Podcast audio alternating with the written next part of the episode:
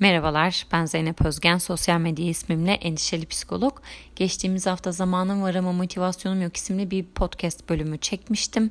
Bu bölümde ona birazcık devam niteliği, bir ek not niteliği taşıyor aslında.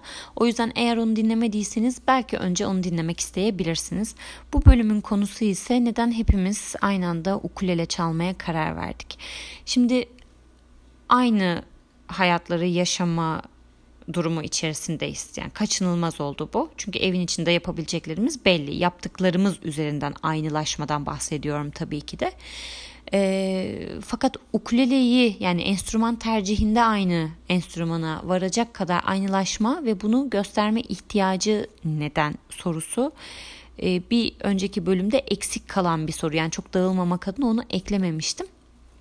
Orada birazcık daha sonuçları üzerinden bunu bize getirileri üzerinden, bizi nereye sürüklediği üzerinden konuşmuştuk. E, fakat burada da birazcık daha bunun belki sebebi bu aynılaşma ihtiyacı neden? Yani ukulele tamam hepimize heyecan veriyor olabilir. Tabii ki de sürekli onu görmek, e, sosyal medyada etrafta ona maruz kalmak bir merak uyandırıyordur. E, fakat hani tercih yaparken de birazcık daha hani bilinçli olarak yapıyoruz ya. Evet bunu e, beğendim, bunu sevdim ama her gördüğüm şeyde alacak halim yok ya ya da her gördüğüm şeyi hayatıma katacak halim yok ya yetişkinler olarak yani bunu, bunu bu düşünce yapısının farkında olan insanlarız. O zaman niye ukulele? Ukulele tabii ki burada sembolik bir şey bu arada. Ee, adını da yeni öğrendim zaten ne olduğunu. Mandolinden hallice bir şey. Şimdi bunu belki e, Bourdieu'nun habitus kavramı etrafında sorgulayabiliriz. Nedir bu habitus kavramı? Diyor ki Bourdieu, biz tercihlerimiz var, işte e, zevkimiz, estetik anlayışımız, hayallerimiz, beklentilerimiz var bu hayatta ve bunu kendimiz inşa ettiğimizi varsayıyoruz. Halbuki buna şekil veren yani daha doğrusu şekil veren de değil yani belli bir paket içerisinden biz bunları seçebiliyoruz çünkü o paketi bize veren şey toplumsal eşitsizlik. Ve bu sistemlerden dolayı, bu eşitsiz sistemlerden dolayı bizim ait olmak durumunda kaldığımız sosyal sınıflar. Biz mesela belli bir sosyal sınıfın içinde yetişirken o sınıfın vizyonuna göre, imkanlarına göre aslında hayaller kurmaya başlıyoruz, beklentilerimizi oluşturuyoruz gibi. E şu anda da mesela diyelim ki ben size desem ki ben insan kaynaklarında üst düzey bir yöneticiyim iyi bir firmada, uluslararası bir firma olsun hadi bu. Sizce ben nasıl bir hayat yaşıyorum? Az çok şunları söylersiniz diye tahmin ediyorum. Bir arabam var. Arabamla gidip geliyorum işe otobüse binmiyorum. Tatillerimi Avrupa'ya gitmek üzere genellikle değerlendirmeye gayret ediyorum. Öncelikle aklıma gelen şey abi Marmaris'e gideyim değildir. En fazla Kaş'tır yani ilk aklıma gelen şey Avrupa'ya gidebileceksem. Kahveden anlıyorumdur. Yani en azından cümle içinde kullanacak kadar ortamlarda bu anlamda bir e, şey beyan edebilecek kadar. İşte yeme kültürüm az çok vardır. Ya şurada şu yenir. İşte şuranın İtalyan mutfağı güzel. Şöyle böyle falan gibi yine cümleler kurabilecek bir hayat tarzım, bir vizyonum vardır dediğim zaman Aa, evet ya bunlar örtüşür yani baktığımız zaman.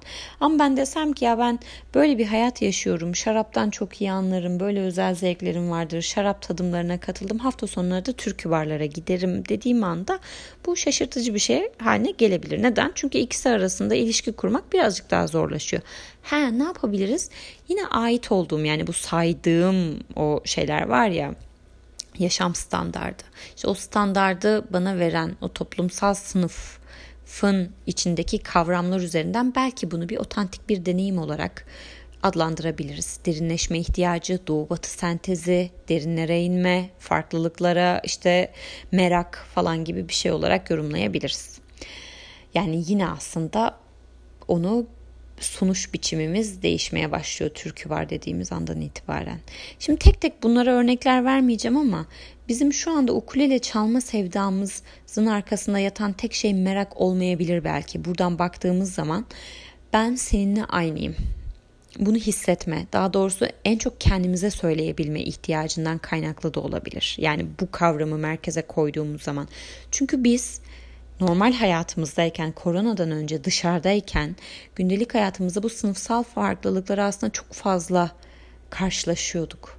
Yani ve bu hangi sınıfa ait olduğumuzla ilişkili olarak da bizde belli duygular uyandırıyordu. Öfke olabilir, kibir olabilir, e, ne bileyim üzüntü olabilir. Pek çok şey sıralayabiliriz burada ama bir duygu uyandırıyor ve bu duygu artık baş edilmesi gereken bir şey. Yani baş etmekten hani kurtulmak gibi değil de bizi bir yere sürükleyen bir şey. E, şu anda o sürüklenmeler azalmış oldu haliyle. Çünkü bir bakıyoruz sosyal medyaya, aa hepimiz aynı yaşıyoruz zaten. Hemen hemen aynı yaşıyoruz. Tamam çok belki bazımız avokado yemiyor hala ama sonuç olarak yine de bir yulaf lapası yapmak daha kolay. Yani şu anda bir muz alırsınız. Gerçi muzun kilosu da pahalıymış. Ee, burada ucuz peanut şey alırsınız, e, fıstık ezmesi alırsınız. Bir tane böyle yulaf kasesi yaparsınız. Onu koyarsınız. Bak ben de senin aynıyım. Bak ben de ukulele çalıyorum ve biz aynı sınıfa aitiz. İhtiyacıdır belki. Belki bunu kendimize söyleme ihtiyacı da olabilir. Yani zevkin, merakın, işte ilgi alanlarının ötesinde bir şeye de hizmet ediyor olabilir bu aynılaşma çabası. Şimdi buradan da şuraya devam edelim. Bu aynı hayatları yaşamaya başladığımızdan beri eşitlik kelimesi daha fazla kullanılır oldu. Biz normal şartlarda böyle toplumsal sınıflardan falan sosyal sınıflardan bahsetmiyoruz. Bunları cümle içinde çok kullanmıyoruz. Vizyon farklılığı diyoruz. İşte e, çok anlaşabileceğim biri değil diyoruz ama kesinlikle sosyal sınıf demiyoruz. Yani böyle bir şeyin varlığını bile zaten şüpheyle karşılıyoruz. Halbuki hissettiğimiz şeyler belli bir ölçüde.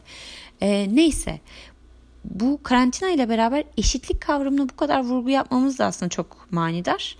E, şimdi bu eşitliği tabii birazcık daha varoluşçu bir noktadan yorumluyoruz genellikle. İşte hani insanın bak gördün mü işte bu kadarız. Tek ihtiyacımız olan şey bu. Hepimiz gün sonunda aynı şeyleri yapıyoruz gibi bir yerde. Yani, e, hani imkanlar dahilinde değil de daha böyle bir perspektiften konuşuyoruz bu eşitlik meselesini.